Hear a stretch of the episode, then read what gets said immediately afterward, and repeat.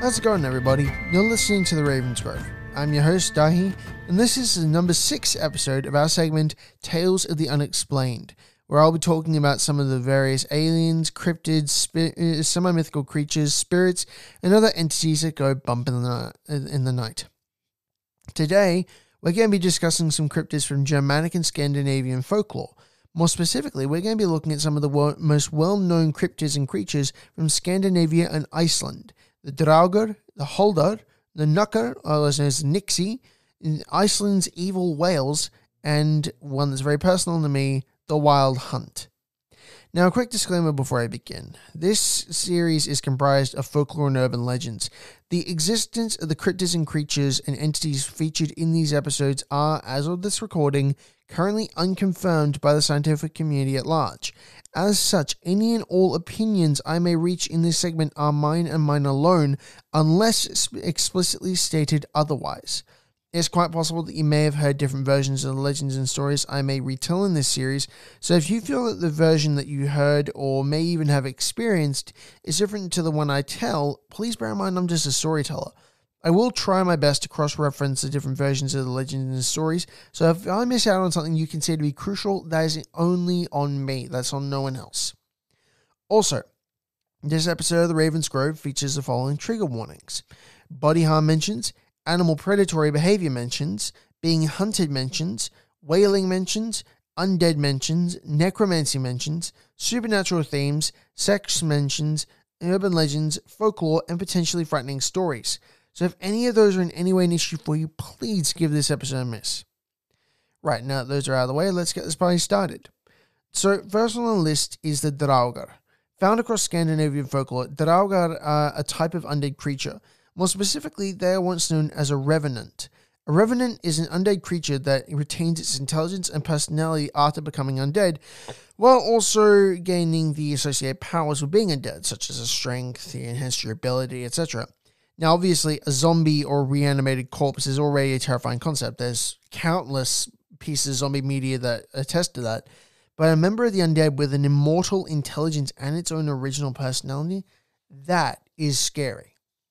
Now, what makes Draugr even more bone-chilling is the fact that, according to the sagas, there are very few definite ways to take a Draugr down and make them stay down. Now, one of the, all the different methods agree on, one thing they all agree on is the fact that the head needs to be removed from the body or outright destroyed. One method I know of states that once a Draugr has been decapitated, you must immediately place a head in between the buttocks of the corpse. For a really great representation of this, check out the film The Northman with Alexander Skarsgård. It's got an amazing scene where this actually happens, showing that they did actually do their research for the film. Another method calls for the immediate burning of the corpse following decapitation and then sailing out to sea and scattering the ashes onto the waves. Now, some of you might be wondering, Dahi, if Draugr are so dangerous, then where do they come from? Well, there are a few main ways to create Draugr. First, there's a classic cursed item method. Uh, this way involves a nobleman or outright member of loyalty binding his soul and the souls of his loyal retainers to the uh, weapon, most often a sword. In return, the sword becomes insanely powerful, but it also has a few restrictions placed on it. The most well-known example of this method that I know of is the Skofnung sword. Originally belonging to King Hrolf Kraki of Denmark, he imbued the, soul, the blade with his soul and the souls of his twelve berserker bodyguards, forever damning them to the curse of being Draugr. In return, the Skofnung sword became arguably one of the sharpest, hardest, and most deadly swords in Norse mythology, able to cut through nearly any armor and shield that wasn't dwarven crafted as if they were made of tissue paper. In addition, any wound inflicted by the Skofnung sword on, a, on any entity will not heal unless the healer places the wound in immediate proximity with the Skofnung stone, the whetstone that is a paired item with the sword. However, the restrictions on the Skofnung sword are pretty severe. It cannot be drawn in the presence of women or girls, and the wielder must never allow the hilt to be in direct or even part, partly in sunlight. If that happens, the blade will crumble and the sword will essentially just be useless. Method number two for creating a Draugr is, in my opinion, as a Norse Celtic pagan, pure insanity. But according to the sagas, it can be done. See, in Norse culture, the, ba- the goal was to die bravely. Note that I said bravely there, not die in battle. It's a common misconception that to gain access to Valhalla or Folkvangr, whether to really great afterlives in Norse mythology, you had to die in battle. Like I said, common misconception. According to the sagas, you had to die bravely, sure, but not necessarily in battle. Theoretically, someone who dies from cancer after fighting it for years, or someone who dies saving someone from a, I don't know, like a sinking ship or a, or a house fire, that would make them eligible to be taken to the halls of the slain. Now, one thing I need to make absolutely clear here is that if you are chosen by the Valkyries to go to one of these two afterlives, then number one, it's a huge honor. Like, literally, this was the main goal of most Viking warriors, was to go to these afterlives. So it's a big deal. And secondly, Valkyries are literally choosers of the slain, analogous to the freaking Grim Reaper in Christian mythology. As such, you do not ever question a Valkyrie's judgment, and you certainly do not try to resist being taken to the halls of the slain, because you will lose. Best case scenario in that situation, you get knocked out and taken to Valhalla or Folkvangr against your will. Worst case, you fall into Ginnungagap, the primeval void that exists between the branches of Yggdrasil, the world tree. You fall into that, there's no cosmic do-over. You will be forever lost in the abyss. Point here is, do not mess with the Valkyrie. Got that? Good. Now imagine you're a warrior on a battlefield, so wrapped up in your bloodlust and frenzy that you can't tell friend from foe. If you're a long time listener to this podcast, you'll have heard me describe this state in the episodes on warfare throughout history, on Viking berserkers in the past. This is called the Berserk Ganga frenzy, and it's the or not just the origin of the term going berserk, it's also what made the Berserkir and Ulfathnar so deadly as fighters on the battlefield. In fact, in some, thankfully rare, cases, the sagas tell us that some of these berserker warriors actually fought off the Valkyries. Now let me say that again. These nutcases fought off literal choosers of the slain and won. And after that, they're cursed to live for eternity, forever lost in the berserker frenzy. Now, I am of the opinion that immortality would be the worst curse possible. Like, imagine being forced to live on immortal while your friends and family die around you. For me, that would be the worst punishment imaginable. Then imagine being permanently stuck in that battle lust frenzy. That would just be, that'd be pure torture. So anyways, cryptid number two is the Hulder, otherwise known as Huldra. The Hulder are known to reside in the forests of Norway, Sweden, and Denmark. In Sweden, they're known as the Hugsro. Uh, part, sorry if I got that pronunciation wrong. Swedish is not my first language. And uh, their Icelandic counterparts are known as Hulduford. The Hulder in Scandinavian folklore are a type of keeper or warden of the wilds, especially of the forests. Several subspecies include the Huldra and havsfru, both associated with water, and the Bergsra, which is which they reside in caves and mines. As befitting of guardians of the wild, they have a complicated relationship with humans. Sometimes their Hulder can be beneficial, especially if treated with extreme respect. Other times, they could fill the role of the vengeful seductress, in seducing humans and then killing them. So, how do you identify one?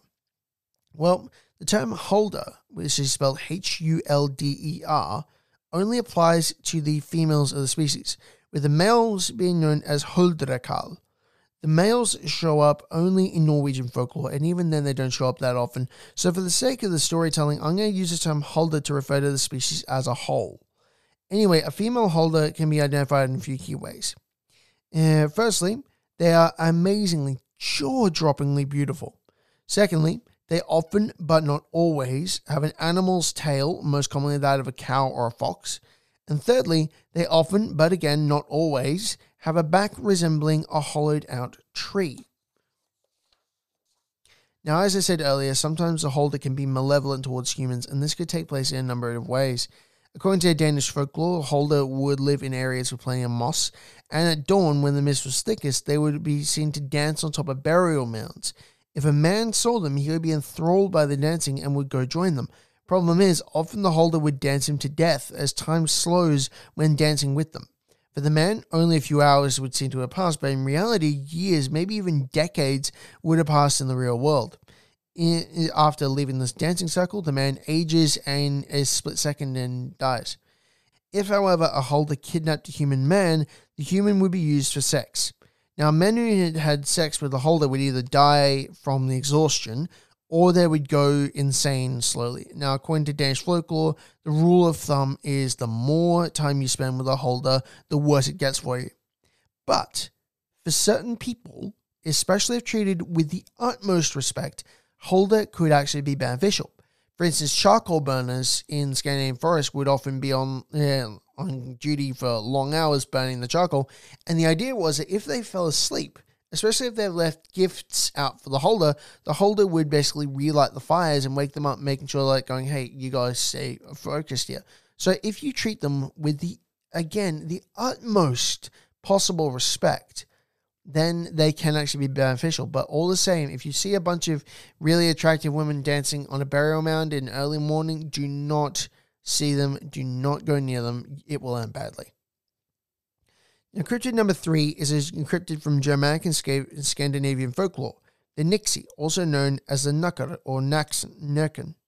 The Nixie are a race of water spirits, commonly associated with rivers, and they often appear in either the form of either the horse or a very attractive man or woman. In human form, they often appear, like I said, as a very attractive man or woman, dressed in elegant clothes, playing the violin with an otherworldly skill in while standing in a brook or a waterfall. The other main form is that of a white horse, again, standing peacefully in the waterfall of the stream. Now, in some stories, especially the German stories, the Nixie are actively malevolent towards humans. They attempt to lure a human on, into the water, whereupon they drown them and consume their flesh. However, in other stories, they are harmless and even friendly to the protagonist or the story.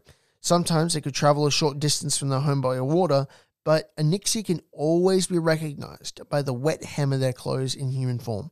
Now, as I just said, there are some stories where the Nixie are harmless, and there are two particular variants found in Sweden, known as the Strömkarl in Sweden, and in Norway, known as the Fossegrim or Grim, who, if appropriately approached by a musician, will teach that musician to play so adeptly that the trees dance and waterfalls stop at their music. These modern Scandinavian names are actually developed, derived from the Old Norse word nukker, meaning river horse, and thus the Nixie became known as the Man in the Rapids. In these stories, Strömkarl and Fossegrim are almost always exceptionally attractive males. Bottom line is, if you see a hot guy playing a violin in a stream in Norway or Sweden, if you approach him respectfully and ask him very politely to teach you music, then he'll do that. But if you see him in Germany, give him a very wide berth. Now, cryptid number four is actually an entire class of cryptid, and it's a rather surprising one. In Icelandic folklore, there are a race of demon whales called the Ítlarvællir. This name literally translates as evil whales, and they are not messing around. According to their stories, these things are the definition of evil, living only to sink down, hunt down and sink human ships and eat the crews, whether or not those crews and those ships are whaling ships.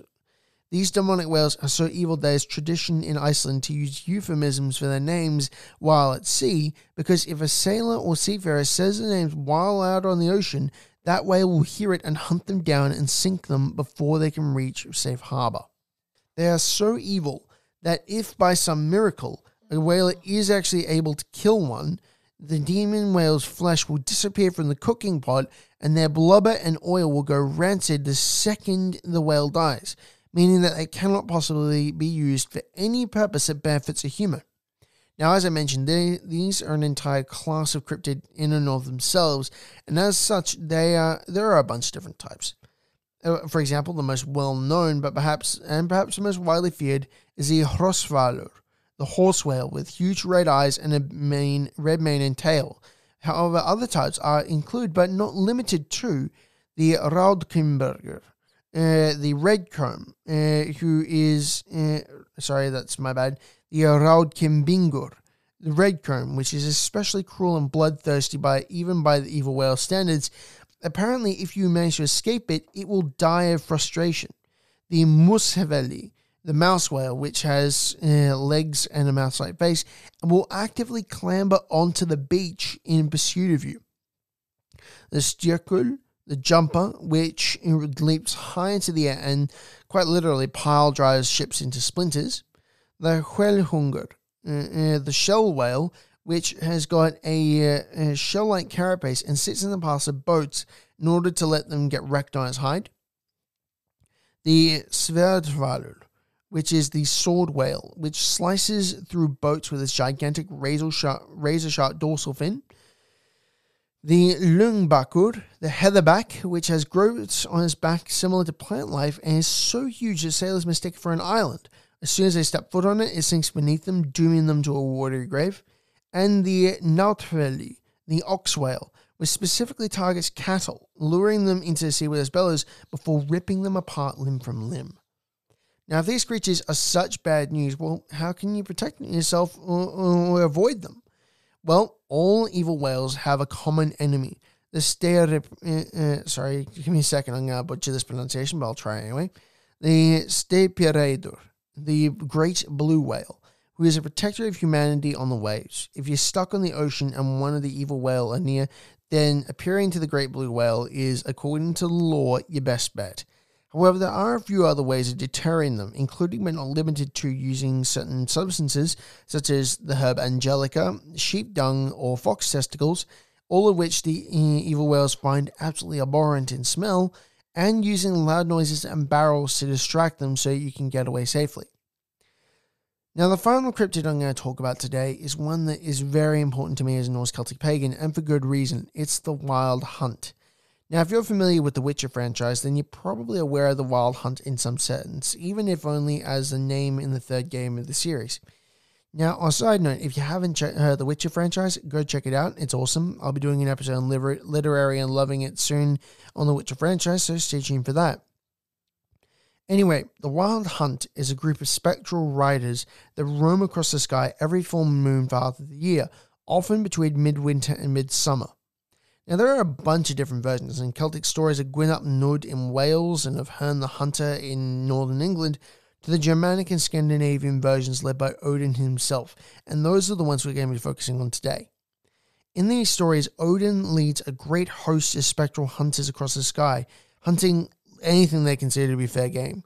These hunters, mounted on ghostly horses and accompanied by phantom hounds, are unstoppable and merciless in their pursuit of their quarry, and they are not to be taken lightly. According to the law, if they see you on a night when they're hunting, they will offer you a choice. Either join them in the hunt or become their prey. Both choices, however, are very bad news.